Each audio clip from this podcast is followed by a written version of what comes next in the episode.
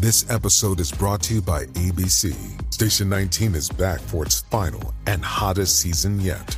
Andy finally becomes captain, and she's going to give it her all to be the best leader the station has ever seen. Will she succeed? Get ready for fiery new romances and high adrenaline rescues. Watch the Station 19 season premiere tonight at a new time, 10, 9 central on ABC and stream on Hulu.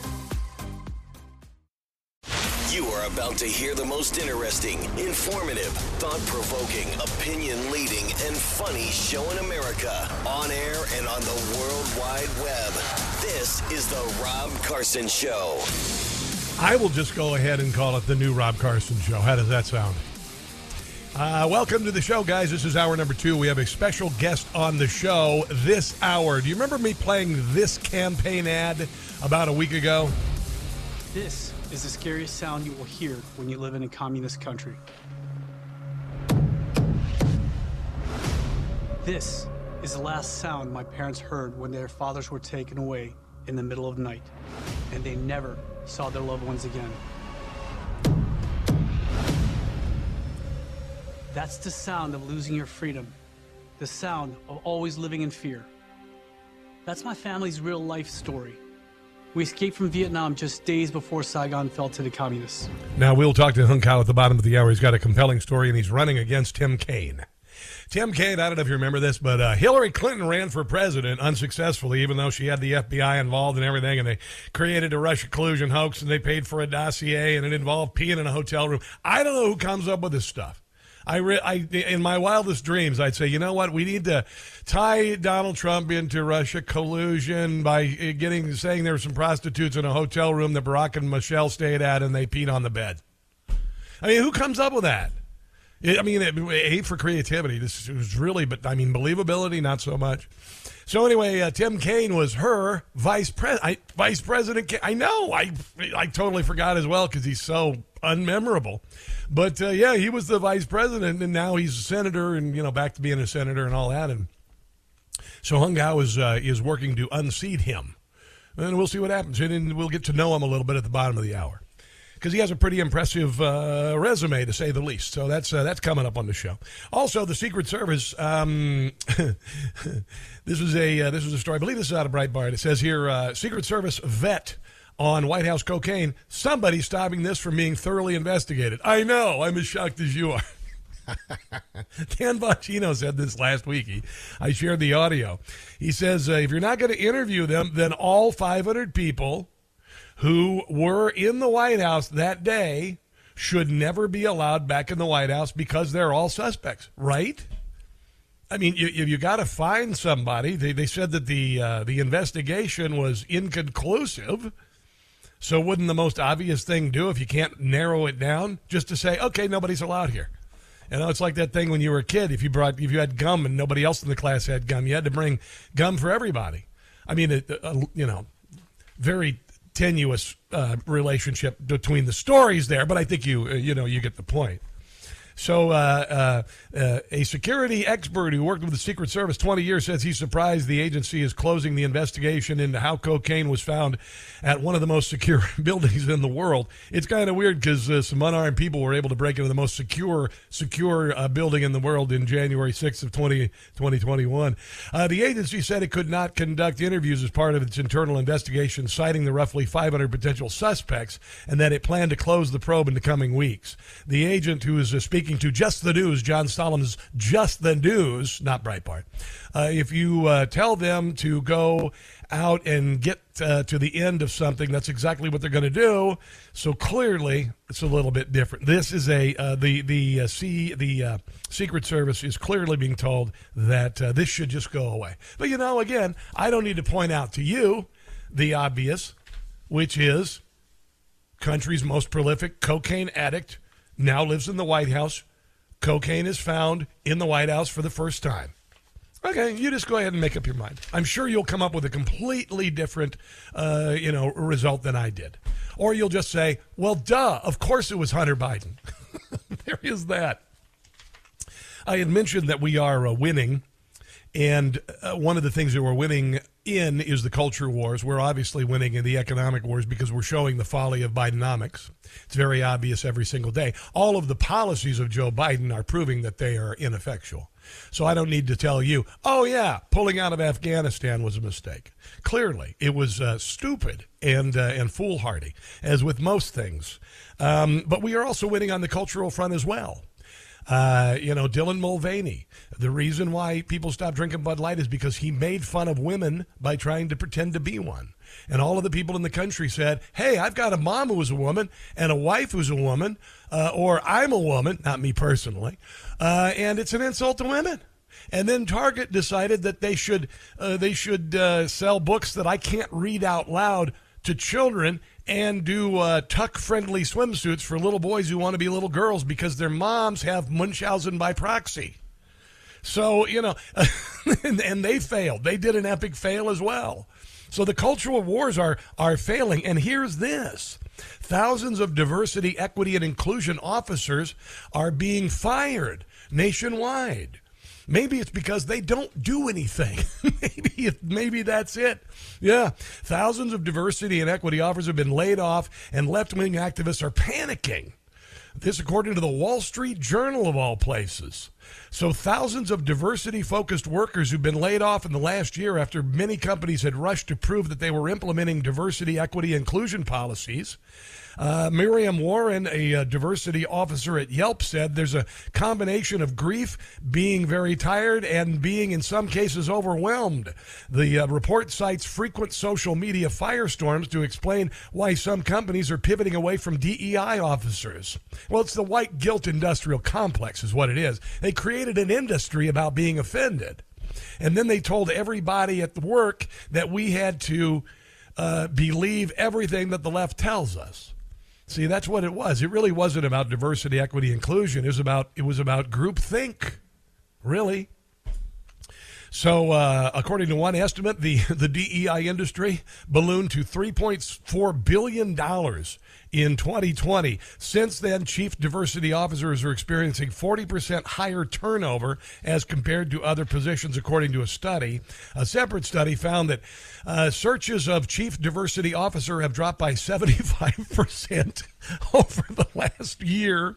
One hiring expert said it was the lowest demand he's seen in 30 years, almost as bad as, I don't know, working in radio. That's how the, the, the, the on air jobs just plummeted, just, you know, plummeted. So uh, one activist whined that the usefulness of white guilt had run out of these companies.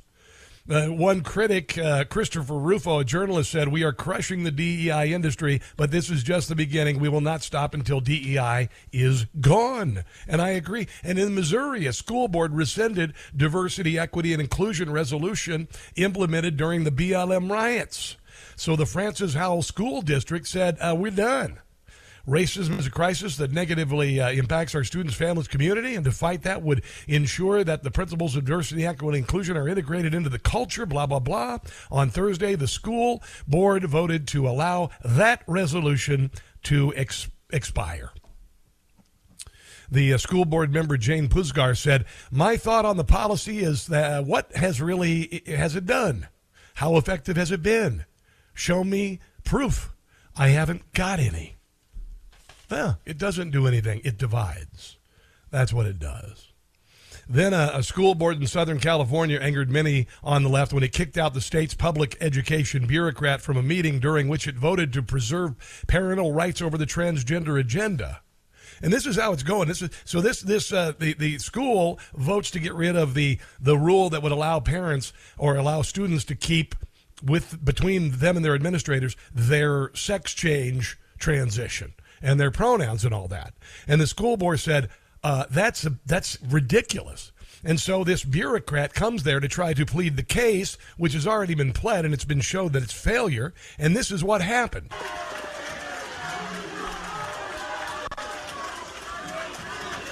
Yeah, people are waking up to it.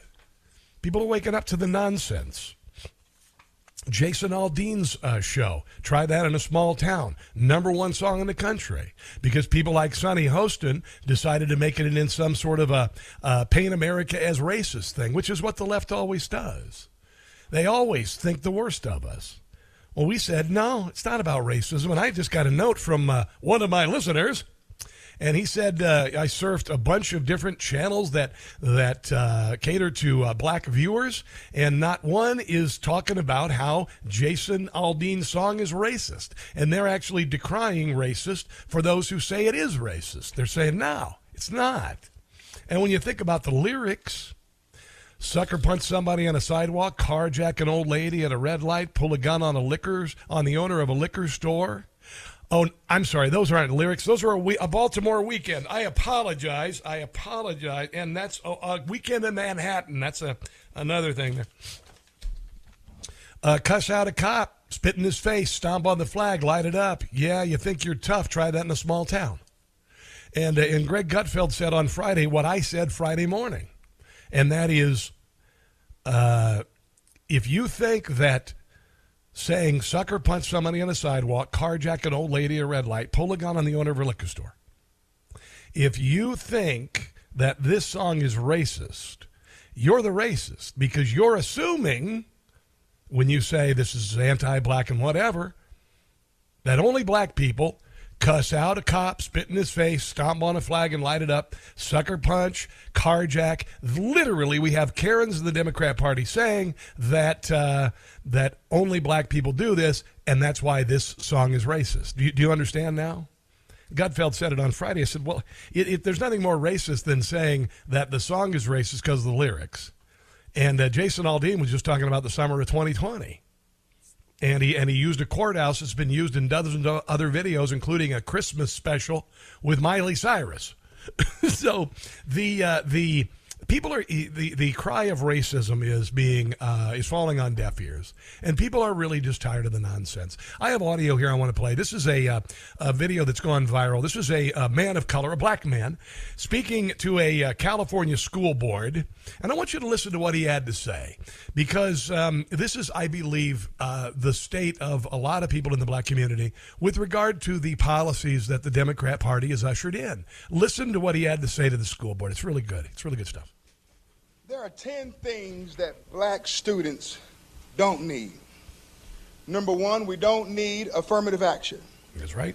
Number two, we don't need equity. Nope. Number three, we don't need to be pandered to. Nope. Number four, we don't need you to dumb down test scores in order for us to thrive. It doesn't make you better. Number five, we don't need a school system promoting victim mentality. 1,000%. Number six, we don't need the soft bigotry of low expectations. That's a uh, that's a, a, phrase that my friend Chris Plante uses all the time. The soft bigotry of low expectations, meaning that if you get to Harvard and you fail the entrance exam, uh, lower the standards. You see where I'm going here? Heard from other people. Yeah, there you go. Thank you. Listen to the applause. We don't need number seven critical race theory no. or intersectionality. No, we don't. Number eight, we don't need reparations, or any more welfare states. Because what has a government check ever done for anybody? Number nine, we don't need to be propped up as the darlings of the LGBTQ community, as Dwyane Wade has done with his son, Zaire. All right.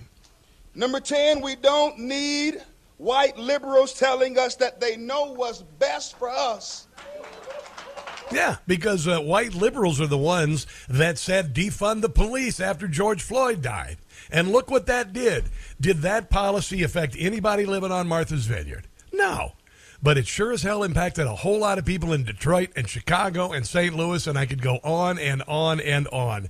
Uh, there is an awakening happening. It's very, very, very positive. Coming up, um, Kamala Harris tells, uh, well, basically uh, goes after Florida curricula in schools for a reason. They're trying to build her up. I'm going to uh, play what she said about slavery being taught in schools in Florida and the reaction that it's gotten. That's on the way. Here's the number 800 922 6680. This is The Rob Carson Show.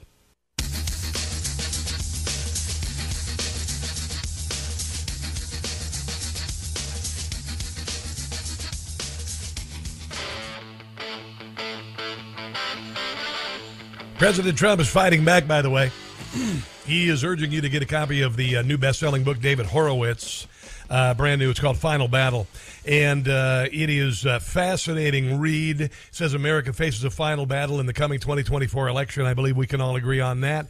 And David Horowitz is warning about the deep state efforts to stop Trump, which have been exposed, by the way. I think we're all very aware of them. Mike Huckabee, who's going to be a guest on this show next hour, says every Christian in America needs to prepare by getting David Horowitz's The Final Battle, and you can get it free. Or you can go to Amazon and pay for it. I don't care. But if you want it free, go to Final Battle 611 and you'll get a copy from Newsmax. Okay? So Final Battle 611, that is Final Battle 611 if you want a copy of the uh, of the book and you don't want to pay for it. I think it's pretty awesome. My friend Jim Gossett, who is uh, who is my uh, uh, to, to uh, let's say uh, uh, Paul Shanklin was to Rush Limbaugh what uh, Jim Gossett is to the Rob Carson show, and he has just sent something this morning. I just saw a label. I'm just going to play it because I trust him because he's funny, and so is this show. Enjoy. Hey, Rob Carson. Uh, what? I listen to him. Thank you. I never miss one single show. Uh, that's very nice. That- thank- He's always funny know, there are days. and on the money. What he'll say next, you never know. He-Man may be gay coming Don't up. catch the stupid. What? That's his motto. and that Yeah. Rob's always true. Freedom's promoted, devoted Yeah, should be to committed. always bring bring the truth to you. He's on Newsmax. Uh, yes, yes, I am. Rob's always got the facts Yeah. on radio and on TV. His show is loaded. How it's exploded. Exploded. looking out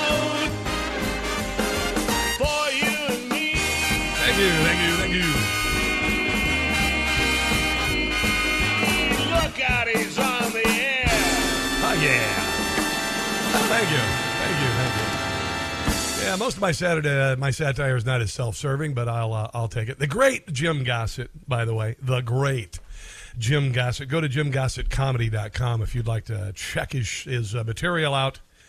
I mean that in a very pure form. Uh, but do it, uh, jimgossettcomedy.com. So Kamala Harris said this. Uh, uh, Kamala Harris is screaming that they want to teach uh, slavery in Florida because there is a uh, uh, curriculum that has been unveiled there that uh, talks about uh, slavery uh, from a different, a very unique perspective. And I'll share that in a second. But here's what Kamala Harris, who's about as dumb as a box of rocks, without the uh, rocks, uh, here she is talking about it. And while they do this, Yes. check it out. They push forward revisionist history. Okay. Not really. Just yesterday in the state of Florida, they decided middle school students will be taught that enslaved people benefited from slavery. Now, uh, that's utter nonsense, of course. Utter, utter nonsense for a number of reasons. Um, when you say that s- the enslaved never learned anything while they were enslaved, it's an insult to those who were enslaved. When you just cast uh, those who were slaves as victims, you really are cheapening their lives because they spent their lives in bondage. And and they lived and died so that many could live and die and we could see the institute of slavery and we could defeat the institute of slavery. So when you just say things like oh they're trying to convince you that slavery was good i mean really does any does anybody believe that at all anybody believe that at all that they want to teach children that slavery uh, that slaves got useful skills from being a slave um, I'm going to tell you, uh, I did a lot of physical labor. I'm not comparing myself to a slave, so knock it off, okay? Just knock it off. I learned through the labor of my life how to do a lot of things, whether that be farm work, whether that be animal husbandry, whether that, that has nothing to do with getting married to animals. Uh, it's taking care of animals. Uh, it is uh, manual labor provides you with the, for instance, I know how to drive a tractor. I know how to run the equipment. I know how to harvest food. I know how to plant food. So I- anyone who experiences a life experience, even if it is one in bondage, if if you are living the life, you can learn from it. All right. And when you say that uh, slavery, uh, that slaves were just slaves and that was it, you're forsaking the legacy that they left, including things that still impact us today, like music of all other things. Not in defense of slavery, of course, and nobody believes that. Coming up, Scott Jennings, he is a congressman. He responds to it, and also a little bit more from uh, Kamala. And your phone calls 800 922 6680. Hung Cao also coming up next.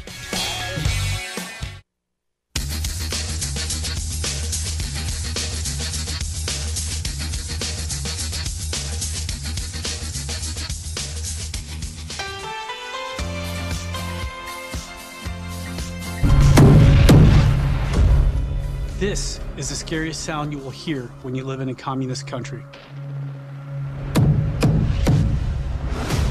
This is the last sound my parents heard when their fathers were taken away in the middle of night, and they never saw their loved ones again.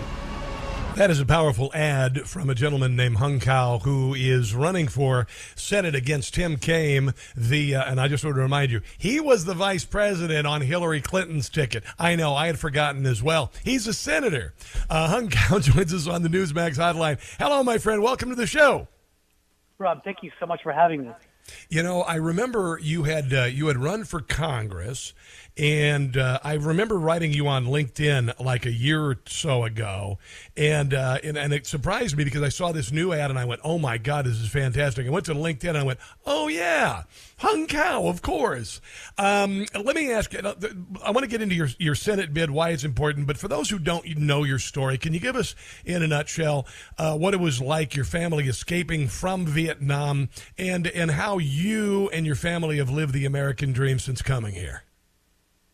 No, thank you for, for that lead in. So uh, we left there when I was four years old, um, and really days before the fall of Saigon. We came over here, and my father was the deputy minister of agriculture in Vietnam, and he went to school in Cornell. So they're like, well, you know, it's great that you have a PhD in agriculture, but unless you want to be a farmer, there's not much to be, do over here um, with that knowledge. So he, they got him a job in West Africa, in Niger, where he developed uh, third world countries for the USAID. So the first seven years of my life uh, after you know after uh, we left Vietnam was actually in West Africa, where I spoke French at uh, school and spoke Vietnamese at home. Then at that point, my mom and my dad had to make another hard decision that hey, this kid doesn't speak English. So they, my mom took me and my four sisters back to the United States, and my dad remained over there working over there, and we would see him every six months or so. I mean, but that's what sacrifice looks like. I got to go to uh, school over here, and I was accepted to the inaugural class of Thomas Jefferson High School for Science and Technology.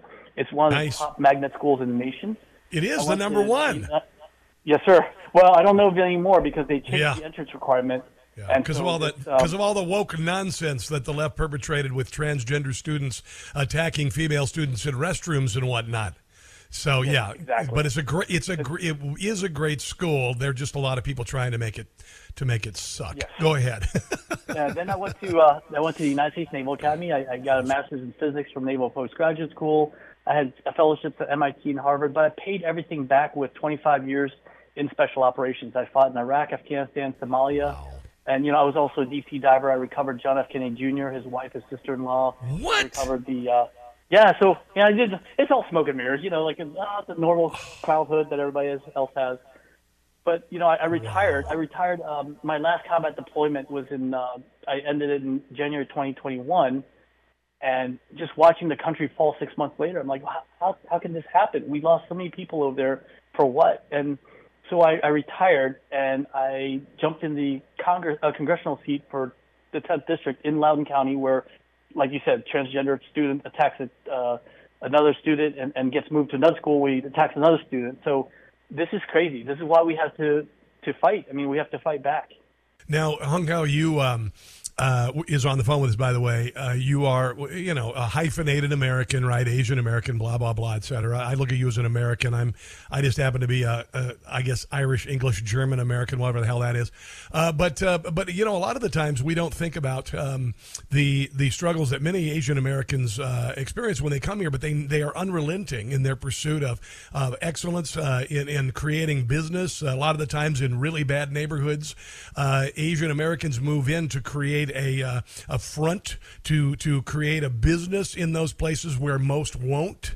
Uh, frequently, they are. I would say, I would venture to say, one of the most uh, discriminated against populations in the entire country, and generally that discrimination comes from the left in cities like, uh, and I've studied this for years, San Francisco and New York City. Uh, let me ask you about your experience as an Asian American with your family living in the United States. Uh, for those who who diss on America as being so racist and awful, etc. Well, first of all, they kept calling me a white uh, adjacent last year because I didn't. Oh yes. Fit the narrative, right? but I've seen racism all over the world. You know, the, the Vietnamese hate the Chinese, the Chinese hate the Japanese. Uh, the in, in West Africa, they hated the Tuaregs. In Madagascar, they hated the Indians.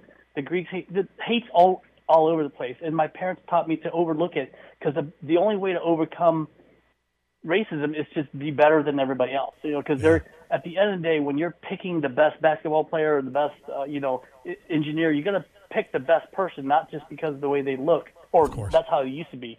They, they so you got to be the best at everything you do, and that's why we strive for everything. My parents taught me. You know, they can take away your your money, they can take away your position in life, but they can never take away the knowledge in your head. That's why education was so important for us. Yes, sir. Yeah, you uh, you served in the military for 25 years, Special Forces. My goodness! Uh, first of all, I, I, am remiss if I don't say thank you for your service.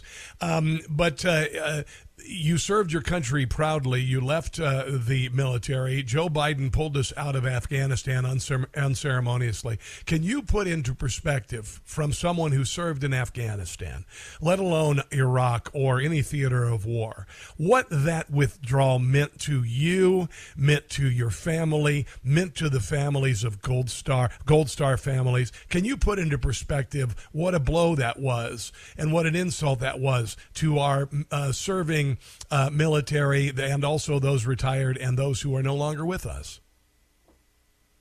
Let's go back to 1975. Joe Biden's first vote was to stop all funding to Vietnam, which caused the fall of, Viet- of Saigon. Yes. Uh, and not only that, he said, I don't care if it's one or 100,000 one Vietnamese, we don't owe them anything. So don't forget Joe Biden caused that. Let's fast forward to 2010 in Iraq, where I was there uh, I was deployed out there, and Joe Biden went over there to negotiate the SOFA agreement, status force agreement, and he failed to do so. And it caused us to have to pull out in the middle of the night also. I remember watching as American troops were being shot at on their way down to Kuwait, and, and we're watching helplessly on Blue Force threat tracker, you know, watching our troops go through and getting attacked from the side. And then you look at Afghanistan. I mean, for crying out loud, we had it under control when I left there in January 2021. The idea was always to leave 25 special forces behind as a, a quick reaction force. Just give the let the Afghans stand on their own, and if they get overrun too badly, then we would come in and take care of things and bring the balance back. But Joe Biden pulling the carpet out from underneath everybody caused this entire like everything we worked for for for 20 years, all the blood we spilled to, to be for naught. And I had Gold Star family members call, writing to me, going, "Why did my dad have to die?" These are these are people that I, I've, I've taken care of their kids and and wrote to them, encouraged them, and they're like, "Why did my dad have to die if we're gonna just give it up like that?" And then now you look at Ukraine. This was all Joe Biden's fault. You know, initially he well, first of all, being a feckless and, and weak leader, but also initially he didn't want to give anything to Ukrainians in terms of, uh, you know, in the other countries wanted to give them some stuff. It had nothing to do with us. But now he, it's like open, uh, you know, let's just give them everything, forty-two billion dollars, but th- there's no there's no oversight of what that money is going to. A lot of that money, believe it or not, is going to pay for the uh, the pension plan of Ukrainian government officials. Yeah. So you're asking yourself, why are we paying for their pension plan when we're not even paying our own Social Security? Yeah. Hung Cao, let me ask you this. Uh, obviously, if you get elected, you, uh, you, you know, I, I, we need to know what you're all about. Um, uh, what, uh, where would you consider, uh, what would you consider your priorities as a, uh, as a newly elected senator to the United States as a, as a Republican? I would go. The first thing is is defending this country. It starts with our streets, with great sheriffs like the sheriff in my county, uh, and and defending on the border. We we get invaded by in the border by illegal immigrants. As a legal immigrant, I'm telling you right now, you can't ask for the American dream if you don't embrace the American laws. And then building up our military to thwart off the Chinese threat. They're all over the place. They they want one thing, which is destruction of America. The second thing is economy. We have to get this country back on track. We have to lift all these regulations that are crippling businesses. I mean, restaurant owners are, are barely making ends meet right now. Why would I want to be, you know, own a restaurant or a small business when all the regulations are forcing me to take things overseas and not hire Americans? And finally, innovation. Innovation begins with with education. We have to teach our young. We have to teach them the right things, engineering, arts, and math. Not not you know all this crazy policy and, and pronouns. And so those are three things we want to uh, concentrate on.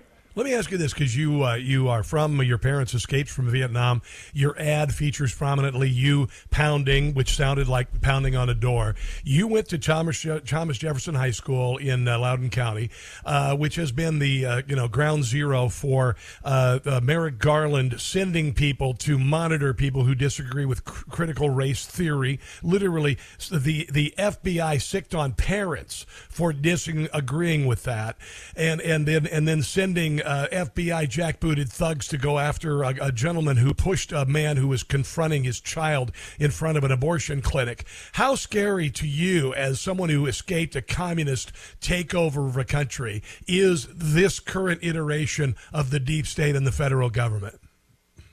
This is exactly what communism is. Yes, and this yes. is why we have to fight.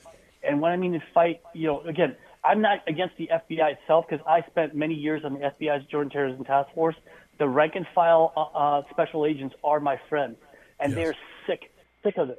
It's the fourth floor of the Hoover Building that needs to go away completely, and so that's where the problem is: is these these unelected officials that are running things and running the FBI uh, into the ground. Now, it, it is very similar to, to communism. That's why we have to fight. And the way, the only way to fight is either run for office or support those who will, because it takes money to get your voice out there. It takes money to get to to drown out the left with all their rhetoric. We have to get commercials out there.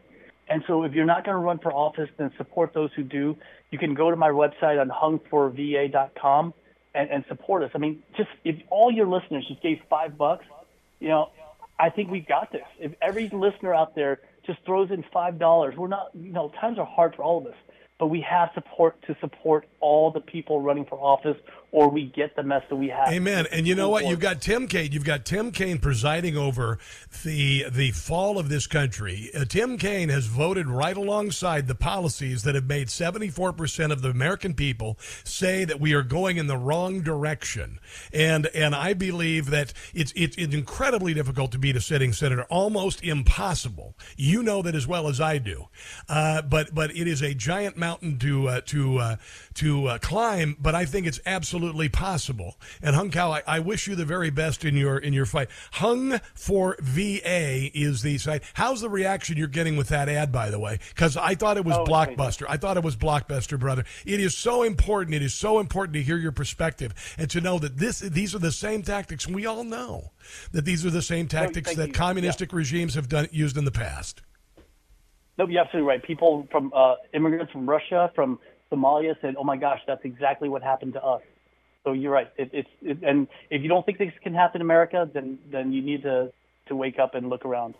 Well, I'm uh, I'm glad you are uh, throwing your hat in the ring with regard to the Senate. I thought your your uh, your run for Congress was impressive as I got to know you, and and I will do everything that uh, that I can to get the message out. And and I support you 100 percent, brother, because you I think are what Virginia needs. You got a Republican governor. Now we need to have a senator uh, of your caliber in there. Hung, thank you for joining me today, man. I appreciate it. And uh, where can people find you on social media as well? I know it's Hung for VA, but where can we find you on social media? Yeah, so we're on Facebook, we're on uh, Twitter, we're all in Truth Social, we're all Okay. over. Uh, And it's- it's on our website. It's C A U H U N G C A C A O. CAO. Okay, brother. Hey, best of luck. We'll have you on again. Uh, in the meantime, Godspeed and thank you for your service, my friend. Thank you, Rob. All right, let's take a break. You're listening to The Rob Carson Show.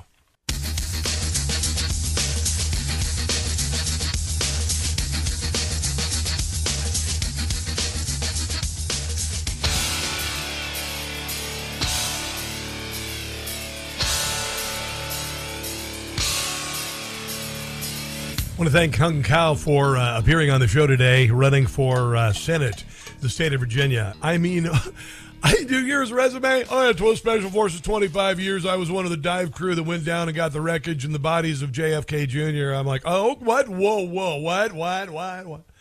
Uh, I mean, amazing, amazing guy, an amazing person. Dear God, can you think of anybody better to lead the country than somebody with the experience of this man and the decision making ability of this man versus, I don't know, Kamala Harris, who makes up stuff about slavery being taught in uh, Florida schools, literally saying that, uh, that they want to teach the benefits of being a slave in. In Florida schools, which is stupid. Here's MSNBC's reaction and Kamala Harris's comments about the curricula uh, right in a row here. free housing, permanent employment, and all you can eat cornbread. Board of Education in Florida wants you to see that Now, job. it's kind of weird because the Democrat Party offers people free housing, free food with SNAP benefits, free phones, you know, government check. Uh, I'm just thinking out loud here. and think, you know, maybe slavery wasn't so bad. And all you have to do is stay on that thought plantation. say there were benefits to slavery, then you're going to say there were benefits to women being property and subject to abuse and subject to home No. enslavement. It is not, Not really, only no. insulting, it is humiliating. Oh, dear God. This, it's a brutally honest depiction of American slavery, the institution, and therefore covers slavery from the perspective of the slave. Now, this is Jesse Watters talking about the curricula in Florida, talking about slavery. He's telling the truth. instead of just from the perspective of the master. The curriculum includes how black slaves were able to use their experience, in some cases, to make their brutally hard lives better. Yeah.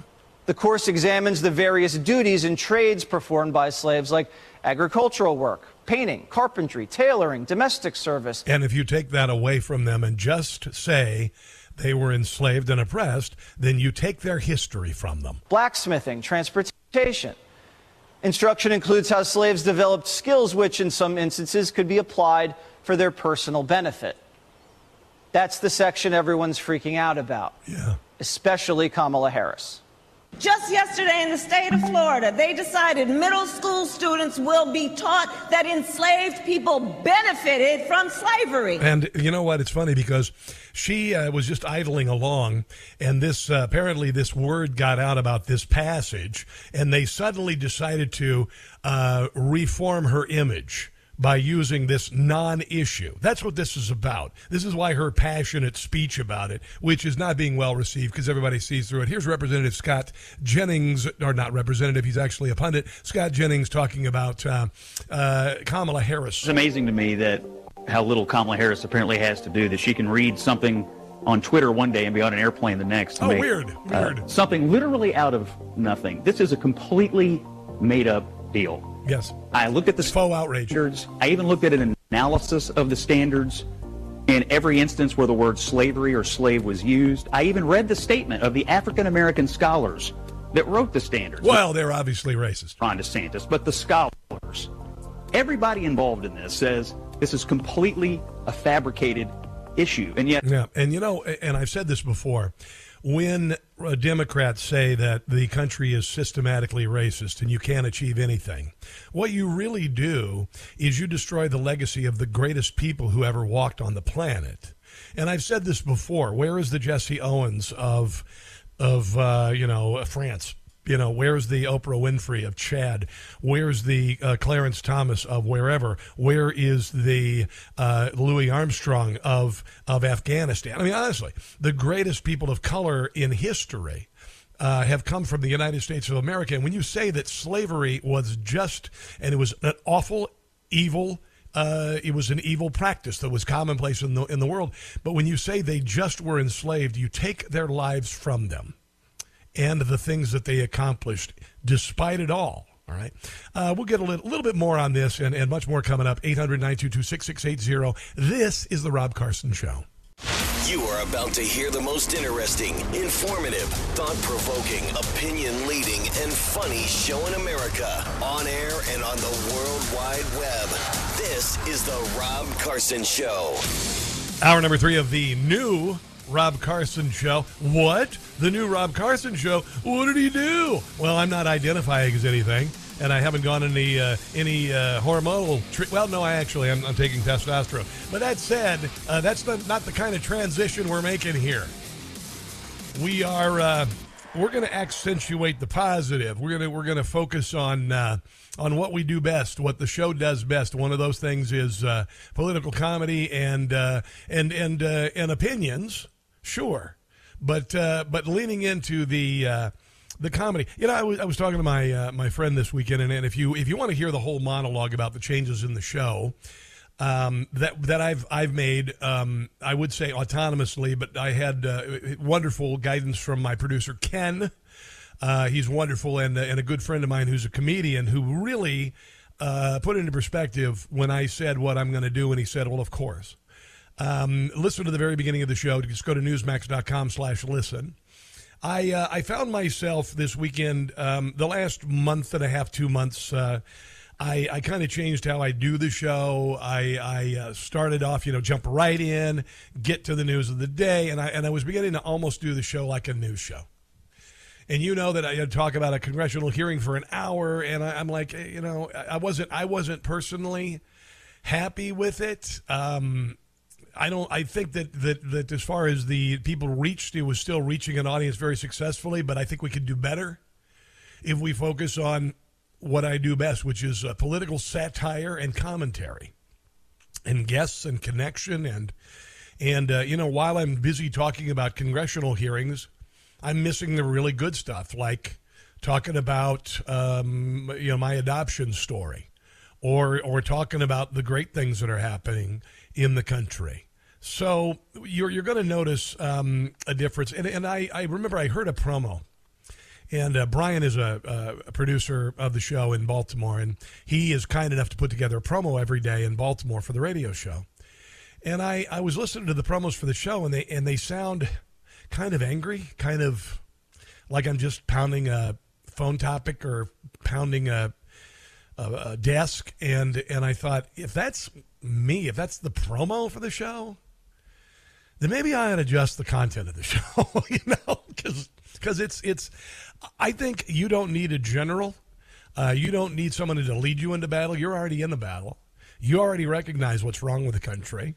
I'm not telling you anything you don't know. I mean, sometimes I'll bring up something that, that is an observation, and I'll stick by my my observations about what's happening in the country because they're, I believe, astute and they are uh, backed up with. Um, uh, life experience and common sense and research, and, and the show still can be a thought leader uh, because a lot of the things that I say, you know, a lot of other pundits pick it up the next day. Uh, I said, for instance, um, on Friday, I was talking about, um, oh, oh, uh, the Jason Aldean song, and I read the lyrics of the Jason Aldean song, and he's talking about crime in in uh, in in the summer of 2020, and he says, "Bring that to a small town, see what it gets you." And uh, immediately the left said it was racist, and Jason Aldean was racist, and the lyrics were racist. And I said that uh, you're the one who painted a color on the violence in America's inner cities. He never said black people did this, but the left did. And uh, I said, by by just saying that Jason Aldean's song is racist, you're really the racist by saying that the violent acts he described are exclusively, according to you, the left. Uh, they are the doings of people of color in inner cities. So that's racist. And then and Gutfeld picked it up on Friday night. He didn't probably didn't think of it. He did probably didn't hear me. I don't know if he did or not. But but I had the opinion, and, and generally I can be a thought leader without spending an hour and a half talking about a congressional hearing. You know what I'm saying? You know what I'm saying? So uh, that's that's basically it. You're going to hear uh, you know some connection. Uh, you know uh, you're going to hear me talking to, uh, to to pundits and whatnot, and I'm not going to try and out pundit pundits. I just I'm not going to. I don't think it's interesting. I don't think it's very interesting when I do that. I think I'd rather talk to people about real stuff. And you can watch the Sunday morning talk shows if you want to hear a talking head. I'm not going to be that. So um, anyway, uh, 800 922 6680. Thomas in Baltimore has been holding. He wanted to talk about Kamala Harris and her slavery comments about Florida curricula. Uh, Kamala Harris says they're trying to teach the benefits of slavery, uh, which is absurd. But Thomas, go right ahead, my friend, and thanks for holding. Oh, you, you have a good show. Uh, I was born in Ramer, Alabama, and my great great grandfather was a slave. Yes, sir. He outsmarted his master. Yes. Ended up with his own plantation. Amen. Bigger than the white guy's plantation. and and he was a blacksmith.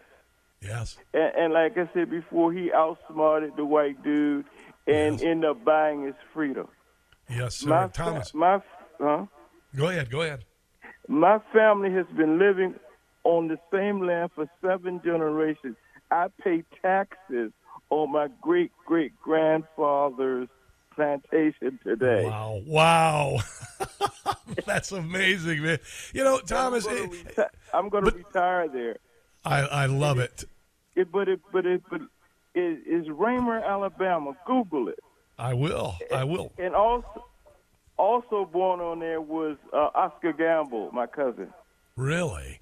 Now, Thomas, yeah. you know, when, when you have somebody like Kamala Harris saying that the curricula is uh, is racist, even though it was written by black Americans, uh, because they said that slaves, while they were slaves, learned things, don't you think that cheapens what your grandfather went through? Because when your grandfather, when slavery ended, he was able to take skills that he focused on, that he, he, he just, if he's going to be a slave, he's going to, he's going to learn these skills, he's going to hone these skills. And then he had a goal when he left slavery and he got his own plantation and used those skills to beat back the guy who owned the plantation in the first place and make it a better place. That's pretty amazing, don't you think?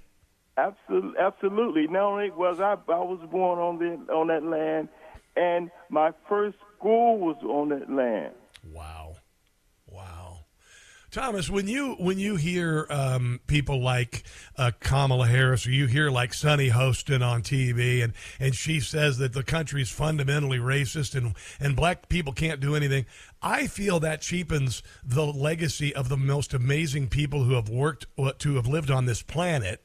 They just Absolutely. happen to be they just happen to be black people. But I don't care who it is. If you compare Wilma Rudolph to whoever, or you compare uh, you know Martin Luther King to whoever. Uh, they're they're exceptional on their own because of them being people, not being black. Right. Yeah, and, and that's what I, I, I, always think it cheapens the legacy, Thomas. And, and you know, I want to tell you something else, something that I have learned over the years, because I've been a barbecue uh, chef for about 30 years. And barbecue came from the slaves. And I don't right. know if you you know the story. The slaves got the cheap cuts of meat. That's why they that's why they have the uh, the expression "high on the hog." Because if you're living right. high on the hog, you get the choice cuts of meat, and that goes to the plantation house. And the cheap cuts right. of meat went to the, the slaves. And you know what the slaves did? They made it better than the stuff being served in the plantation house because they used time and they used time and fire and ingredients, and they made something better than the white man in that plantation house ever even dreamed of eating, and it lives to today. Have you heard of the the term cakewalk? Yes. Do you know where that came from? No. What happened was the slaves would laugh at the white people and the way they danced. they thought it was funny the way they danced. And so what they would do is they would make fun of them by, by imitating the white people the way they dance. That's how they entertain themselves. Okay. the, the, the, white, the white folks saw the slaves imitating them, making fun of the way they dance. And so the white people became entertained. And oh, so they decided to have contests between the, the plantations. Okay? Okay. And, the, and the, one- the one that did it the best would get a cake. Oh. That's how the Oh, word cakewalk came from. no kidding, no kidding. Well, Th- Thomas, I brother, I really do appreciate your story today. Thank you for sharing that. Thank you. That's pretty awesome. All right, you have a good, you have a good, uh, you have a good day. Uh, let's talk about, and I'm going to use a word that everybody's going to freak out about. Have you ever listened to Negro spirituals? It's a genre of music. It's one of the greatest musical genres you could ever imagine, and it still exists today. It's still used. It's still used in modern music. It is. Here, let me give you an example. Let me give you an example. Uh, and now, I'm not talking about. I'm not talking about the. Um, I'm not talking about the. Uh, uh, the, the the artist. I'm talking about the how they did uh, the music and, and the and the and the temper and whatnot. This is this is for instance. I'll give you an example. Listen to this. This is the beginning of a song I played on the show. It's Colter Wall. He's a country music guy. But listen to this right here. Here it comes. Here it comes. Here it comes. That segued into blues, jazz, all of these things. People looking past their hardship and doing the best they could with the time and their lot in life, which was slavery. It's not an insult to say that they learned. Here, listen, right there. Where do you think that came from? Where do you think that came from?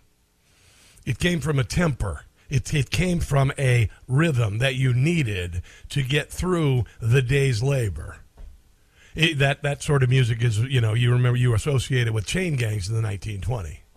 And then, you know, and, and when you when you whiz on these, uh, you know, the curricula by saying, "Oh, white people and they're racist," and all you're doing is destroying their legacy. It's sad and pathetic. It's and this it's all done by uh, liberal white people. And you know, I've used this example. Um, uh, Karen, I call her Karen. Karen is a white liberal. She's the one who said that we had to get rid of the police when George Floyd was killed. They are the ones who said you got to get rid of Aunt Jemima and Uncle Ben, even though it erased the memis- memory of Aunt Jemima in her home community, which made her exceptional, made her famous. It wasn't a caricature of a, of a slave. It was a powerful woman who created a brand and, and represented a brand, and people were proud of it. They were proud of Aunt Jemima. But but concerned Karens got involved and decided they could make decisions for the community they're not a part of. Let's go to Alice in Catonsville. Hello, Alice. Welcome to the Rob Carson Show. What's up? Oh, hey, Rob. I'm so glad you brought up that um, subject about the barbecue because I was listening to NPR about a week ago, and there was a show, a program that was celebrating. Why? Whoa, whoa, whoa! Why the hell were you listening to NPR? Are you out of your mind? It's the weekend. Oh, okay, all right, whatever. I thought maybe you had a mental breakdown or something. I don't know. no, but sometimes I, I listen to all. Uh, That's all right. stuff. Continue, Anyway, continue your story. They are. They were celebrating this uh, restaurateur in, I believe it was in North Carolina or South Carolina. Yeah. Uh, who had a barbecue, and he was using his culinary skills that had been passed down from generation to generation from his slave ancestors, um, and Yes. as well as learning from the, those who had come from, uh, also from Africa, who also did barbecue by burying uh, things in the dirt and then cooking them that way. And of course, he's he's been featured on some uh, culinary show that's really probably popular. That so I don't really watch TV, so I really That's I have okay. no idea. That's okay. But, but, Well, but yeah. uh, so so yes, and, and also I wanted to mention that um, so Mary Anna Custis Lee was married to Robert E. Lee, and she Yeah. had always lived Arlington House. And I don't know if you're aware of this, but she made sure that her a lot of her female slaves learned how to read and write, even though it was illegal.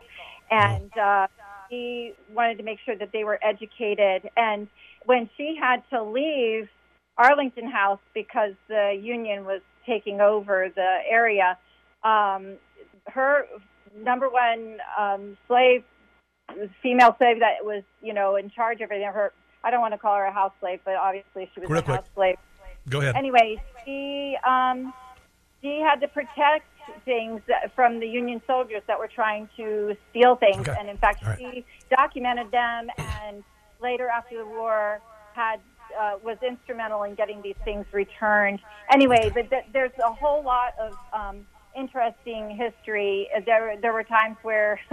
You know, Yeah, listen. Alice, I've got to run. I've got to run because we're up against hard break. I greatly appreciate it. I've been to Arlington House a million times. It's a fascinating story. Uh, let's. We got other things to get to, including uh, He-Man being nixed by uh, Netflix. They were going to do a woke version of it. Hunter Biden called Joe at least 24 times during business meetings with clients, and your phone calls. This is the Rob Carson Show.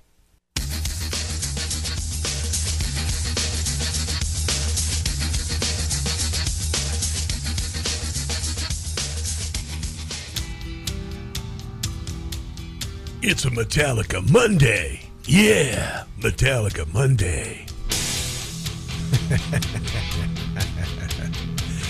it could be a Metallica Tuesday through Sunday. I don't even care. I got to have me some Metallica.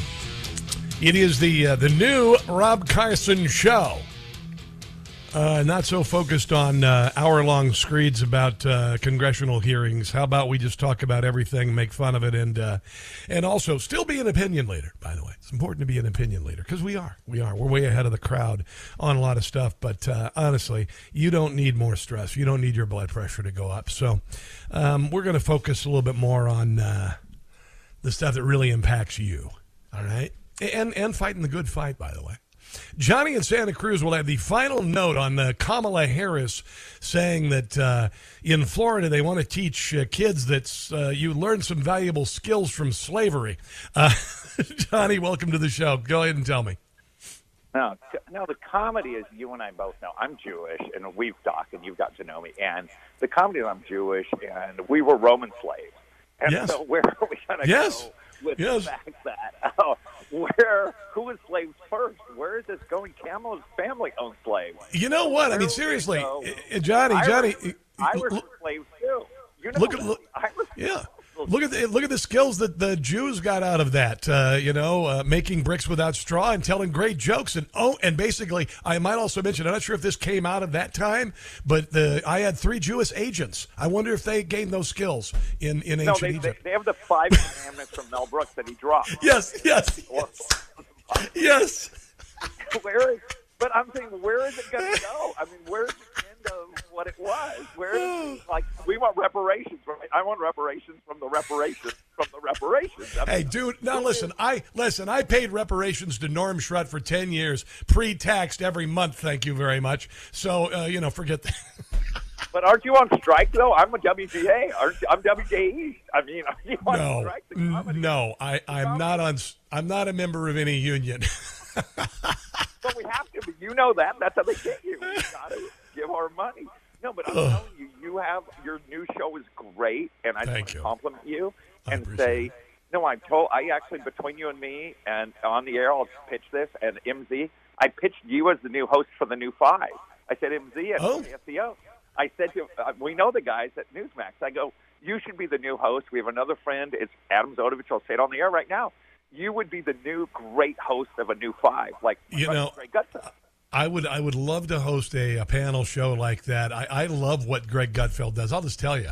Uh, you know, But I my think, dream. I think you would be the next Johnny Carson. And you Well, know, that's- you named, and I know your history. That's who you named yourself. Thank you very much. That's why. Ultimate, understand as a Jew, as a very Jewish, Nebish Jew.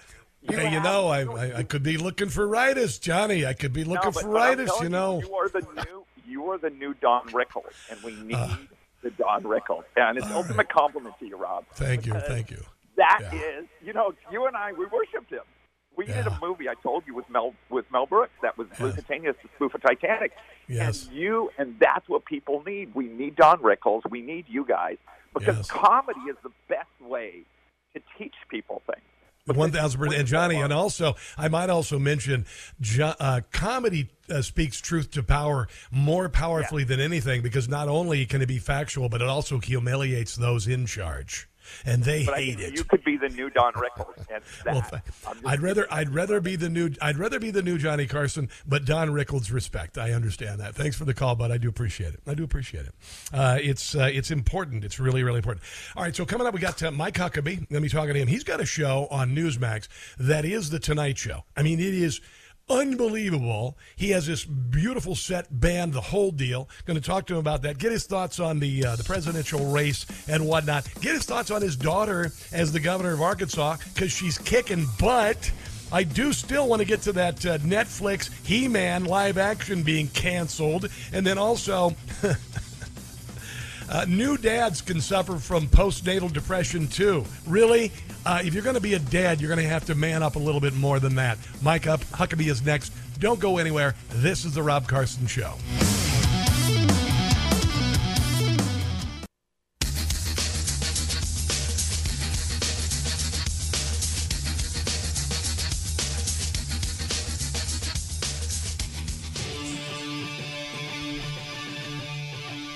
It's Monday edition of the Rob Carson Show, the new Rob Carson Show. Thank you very much, where we lean into uh, humorous commentary, among other things. Uh, Mike Huckabee, former governor of the great state of Arkansas, former presidential candidate, current host of a fantastic show, and I hear one heck of a bass player, joins us on the Newsmax hotline. How are you today, sir? Rob, I'm doing great. It's a pleasure to be with you, and uh, just uh, thank you for letting me be with you on the show.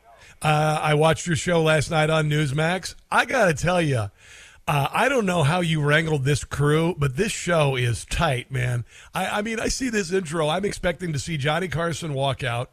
Uh, it, it, it's really, it's really something else, Mike. Uh, congratulations on on everything with regard to the show. It's it's really cool to see conservative uh, talk taken off like you've done it. Uh, Gutfeld has done it more with a comedic approach. Uh, congratulations, Mike. I think it's fantastic. Well, I appreciate that. We are so blessed. We have a phenomenal professional crew in Nashville. We have a dedicated theater just to do our show. Uh, I think our production value and our theater actually exceeds anything that you'll find on the East or West Coast and I think the production value is uh, every bit as good. Frankly, I think it's even better than you'll see on Fallon or Colbert or any of them. And I say that, but I also say that's what people tell us who have made the circuit of the shows, and they come and say, "This was truly well done." So well, we're proud of it. We're about to start our seventh season, which is hard to believe, and uh, we're just having a great time. Quite frankly, Yeah. I find it amazing that I get to do this and have this much fun.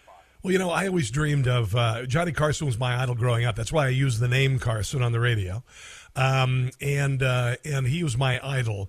And if for you, when you walk out and that band is playing, I would assume at least for a little while, and maybe it still does. It, it's almost a, a pinch me. This is real moment. Because you walk, but you you've worked crowds before, Mike, but you've never had a band, you've never had a group there to see the show. It, it's pretty cool. Well, it is, and uh, of course, our house band, Trey Corley and the Music City Connection. They're all session musicians in Nashville.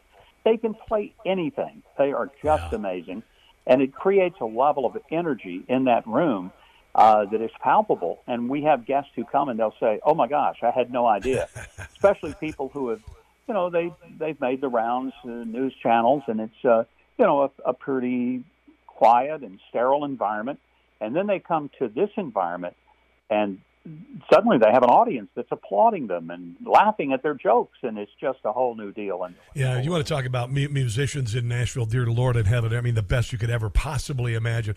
All right, let's move on to some stuff going on. Devon Archer is going to make his appearance before Congress, House Oversight Committee, talking about Hunter Biden's business dealings. Uh, you know, Mike, it, it looks like you, you could you could put anything out there about Hunter Biden in the mainstream media, and look past it like it's no big deal. What do you expect on the heels of the fireworks last week on Capitol Hill with uh, Devon Archer? you know, I want to say to some of these news channels, uh, hey, you guys are really missing a, a, quite a story here. I don't know how you ignore it. And when Devon Archer shows up, this is going to be yet another really irrefutable moment of saying Joe Biden not only knew about his son's business dealings, and he lied when he said he didn't, but he was in on those business dealings. Repeatedly in on him. It wasn't just a, he happened to pop by the room. He was in the meetings and a part of these deals. And how anybody, uh, whether they're hardcore Democrat, Joe Biden supporters, and of course I'm speaking now of the media, um, but with all of that, how can they ignore what is really the most scandalous moment in all of American political history? And I know that's a statement that sounds hyperbolic, but it isn't. Rob, this truly is the most scandalous story to ever rock this country, where a sitting vice president, now sitting president, has a history of taking millions of dollars from foreign governments, some of which are at best described as enemies, like communist yeah. China. You know, Mike, I got to tell you, I should I should call you. Can I? Do you mind if I call you, Mike? I should ask if uh, oh, instead no, of just I, assuming. I it's, some of the other people call me that I don't enjoy. So I won't call you those things. Thank you. but but you know I I um, am seeing this exposure of not only the deep state to cover the crimes of Joe Biden, but the crimes of Joe Biden as a uh, a gift from God. I really do, Mike, because uh, when you were running for president, did you have any idea that Washington, D.C. was as abjectly corrupt uh, as it is, as we have discovered in the last couple of years with regard to censorship, with regard to uh, election uh, interference, including what's going on now with the, uh, the Justice Department being weaponized against Donald Trump? Did you have any idea that Washington, D.C. was this bad? No, I didn't, Rob. And I'll be honest, uh, looking back, I mean, I knew the donor class was really running everything, and the donors would give to Democrats and Republicans, and they would cover their bets, and that's why nothing changed because the donors owned the politicians of Washington. And that's one reason Donald Trump was so disruptive and why they hate him so much is because he did not come in obligated to the donor class. That scares the daylights out of him. But the biggest difference between then and now is that I don't think we ever imagined that the alphabet government agencies, the IRS, the DOJ, the FBI, would be in on the whole scandal, that they would be as much a part of it as have been the corrupt politicians. They have become the corrupt politicians. And when you have the agencies that are supposed to enforce law instead breaking it and breaking people with it, now we have an unprecedented situation in the country and one that truly can not just disrupt this republic, but destroy it. I'm uh, I'm seeing uh, a lot of victories happening lately, Mike, and uh, I'm sure you would agree. The Target uh, controversy, the Bud Light controversy. Uh, you know, it looks like uh, these diversity, equity, inclusion programs at major corporations are doing a faceplant. Jason Aldean's show, go a song going number one, and and of course Democrats actually showing that they are racist by claiming that the song is racist by saying that the violence being spoken about in the song about the summer of 2020 is exclusively a black problem, so that made it racist. What do you think about the American people waking up and recognizing all of this, what I call nonsense? And do you suppose that we're beginning to see a return to common sense from nonsense in this country? Yeah, I really do, Rob. And, and what's happened, uh, you know, there's always a bridge too far, and I think the left has built it and then destroyed it, and now it's it's coming to grips with people that if they don't stand up, speak up, and begin to force change, their children are going to come home and one day say, "Hey, I'm a girl, and there's nothing you can do about it because uh, my school is protecting me, and we don't even have to tell you about it." So I think we're really seeing something dramatic, and, and quite yes. frankly, I think the genesis of it was the first real sign of it was the Loudoun County School Board, yes, where those parents just said, "Enough! We're yep. not going to keep putting up with it." That was the turning point in the election of Glenn Youngkin in Virginia as governor. And now we've seen it, as you've mentioned. It's the Bud Light, it's the uh, Target stores, it's this whole avalanche of people saying no to Disney. We're not going anymore. The the stock of these companies is plummeting, and it's because people are they're not going to the streets and they're not firebombing the windows. They're just saying, "I'll put my dollars elsewhere. I'm not going to subject my kids the things that destroy everything I'm trying to teach them. I think it is an incredibly powerful moment in American history right now. Um, I agree completely, um, and and it's uh, it's something that I, am glad to know that not only were we exposed to all the corruption, but also we are exposed to the power and the drive of the American people. Mike, when 74 percent of the American people say the country is going in the wrong direction, don't you suppose those 74 percent, whether they're D's or R's, could come together to save her? Don't you suppose? Yeah, I think so. Uh, it's going to require people who think more about their children and the future of the country than they do about an individual party. And what they have to understand is that we're no longer battling left, right, liberal, conservative, Democrat, Republican. Our battle now is good versus evil. This is hor- this is no longer the horizontal battle. This is the vertical battle. This is up and down, heaven and hell, good and evil. That's where the battle lines are now drawn. Yeah. Let me ask you this. Uh, I would be remiss if I didn't ask you what you thought of the presidential race right now on the GOP side.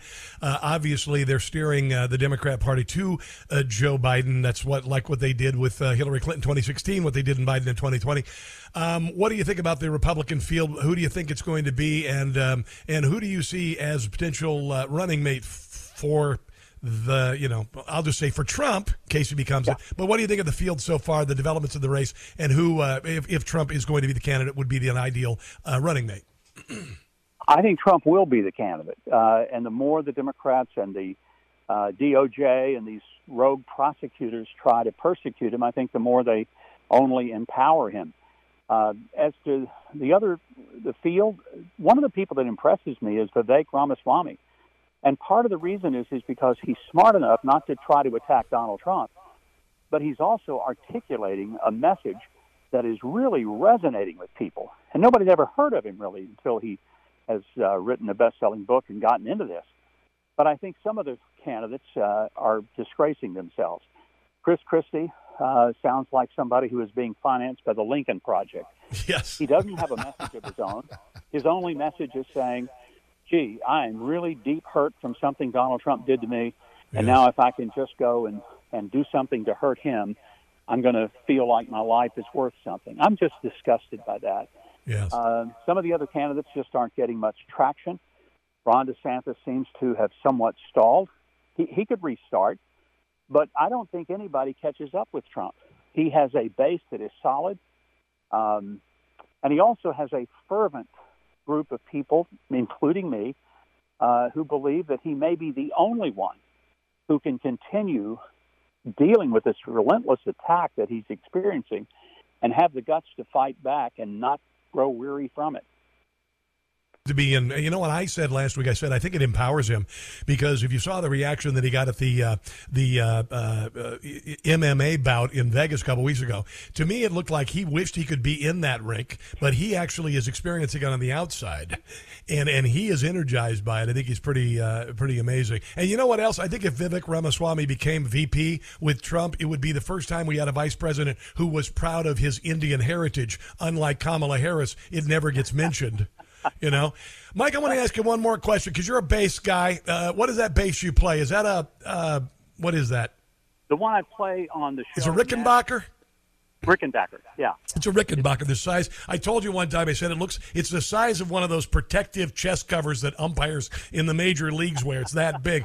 I want to ask you this though, because I played guitar in high school, and you know, yeah. you know, you learn riffs and all this stuff. Let me ask you: favorite bass riff to uh, to practice with, and uh, your the greatest bassist. We'll just say rock music of all time. So, what's your riff song? What's your riff song, and who do you idolize as a bassist?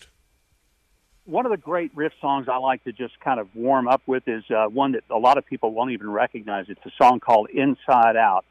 Um, Inside Looking Out, and it's uh, done by the Animals from way back in the '60s. Oh, well, okay. Bass line. As far as the my favorite bassist, you got to put Paul McCartney in there because he was such an innovator. Yeah. He never got credit for how good he was. Mel Schacher from Grand Funk Railroad. Yes. He was one of a three-member band, and they sounded like ten people. They were so yes. good. Yes. Um, so you know, uh, Jack Bruce from Cream. There's yeah. another one who uh, who who did things with the bass and everybody else copied it. Yes, yeah, and uh, you know, I, I I always love to listen to bass lines. I listen to I listen to a lot of funk, a lot of uh, a lot of uh, Earth, Wind, and Fire, a lot of the great uh, urban artists. Of course, Grand Funk crossed the threshold from rock to kind of that that you know they they, they messed with a little bit. But I uh, I'm a huge fan of uh, of bass when it's done really really well. So I do appreciate the insights, my friend. Oh, one other question: How is Sarah doing as governor of the state of Arkansas? I know you've got to be proud of her. She's uh, she is a rock star. Uh, but how is Arkansas going with your uh, your daughter being in charge? She is doing great. She's passed an incredible education bill that will provide uh, choice for parents where they can put their kid in a public school, but they can also put them in private, parochial, or homeschool them, getting 90% of what the state pays for the student uh, direct to the parents to which is best for their children. I mean, it's just uh, that's an extraordinary advance and something I'm real proud for her getting it done. Yeah. Yeah, I think uh, she's an amazing person. It's great to have you on, my friend. Uh, we'll make sure to watch for your show. And uh, where can people find you on uh, social media?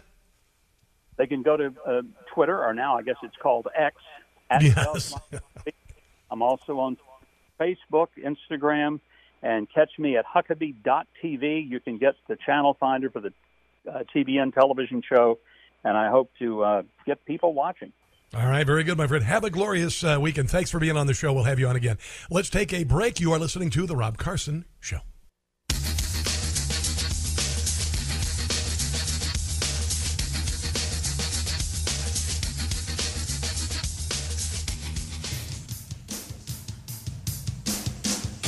I want to thank uh, Mike Huckabee for joining us on the show. Here's the song that he said he likes to riff with on his Rickenbacker bass.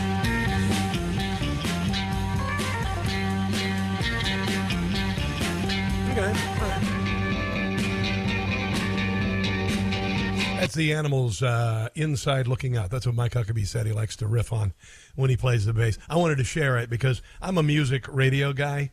Uh, and I know every song. I mean, from the last 60 years, popular song. Not all that familiar with this one. There's that. There's just that. All right. Uh, before we go, I, I want to get to this uh, this He-Man story. Um, Netflix reportedly wasted thirty million dollars on a live-action He-Man movie before the woke streaming service decided to axe the project as it scales back production. Masters of the Universe, which apparently uh, they were going to develop into a partnership with Mattel. See, they used to make the movie, then make the toys. Now they take the toys and make the movie. Barbie being one of those. And by the way, I saw a lot of people dressing up to go to the movies last night and this weekend.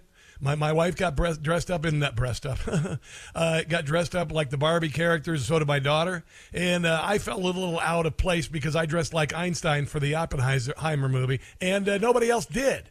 I'm like, I'm showing up. I'm a scientist. Apparently, different, totally different thing. Yeah, I, I completely read it wrong. But anyway, uh, so they uh, they're gonna they were gonna do a two hundred million dollar version of uh, He Man because you know I mean we really need a live action version of He Man. But uh, according to Variety, the company had sunk thirty million dollars and they decided to get rid of it. Apparently, the uh, the third season of Masters of the Universe Revelation is a, a feminist revisionist uh, of Mattel's beloved action fantasy world for boys with female Teela, not He Man, emerging as the series protagonist. So there's fear that they're going to make it woke, etc. And I made a little observation because you know they want to really desensitize He-Man and all of this stuff. But if you listen to the original He-Man, uh, you know, it'd make you kind of question his sexuality. I'm just saying, listen, it's real. And the masters of the universe. Just listen, it's real. I am Adam. Prince of Eternia and defender of the secrets of Castle Grayskull. This is Cringer, my fearless friend. Cringer was the tiger that was cringy. Fabulous secret powers were revealed to Okay, hold on. He said fabulous secret powers. Okay, I think we know what that means. Is Cringer, my fearless friend. Fabulous secret powers were revealed to me the day I held aloft my magic sword. Okay, all right. Hold on a second. He said, Fabulous powers were revealed to me when I held aloft my magic sword. Let's hear that again. This is Cringer, my fearless friend. Fabulous secret powers were revealed to me the day I What are those fabulous powers? aloft my magic sword and said, By the power of Grayskull. What I say every time I hold aloft my magic sword.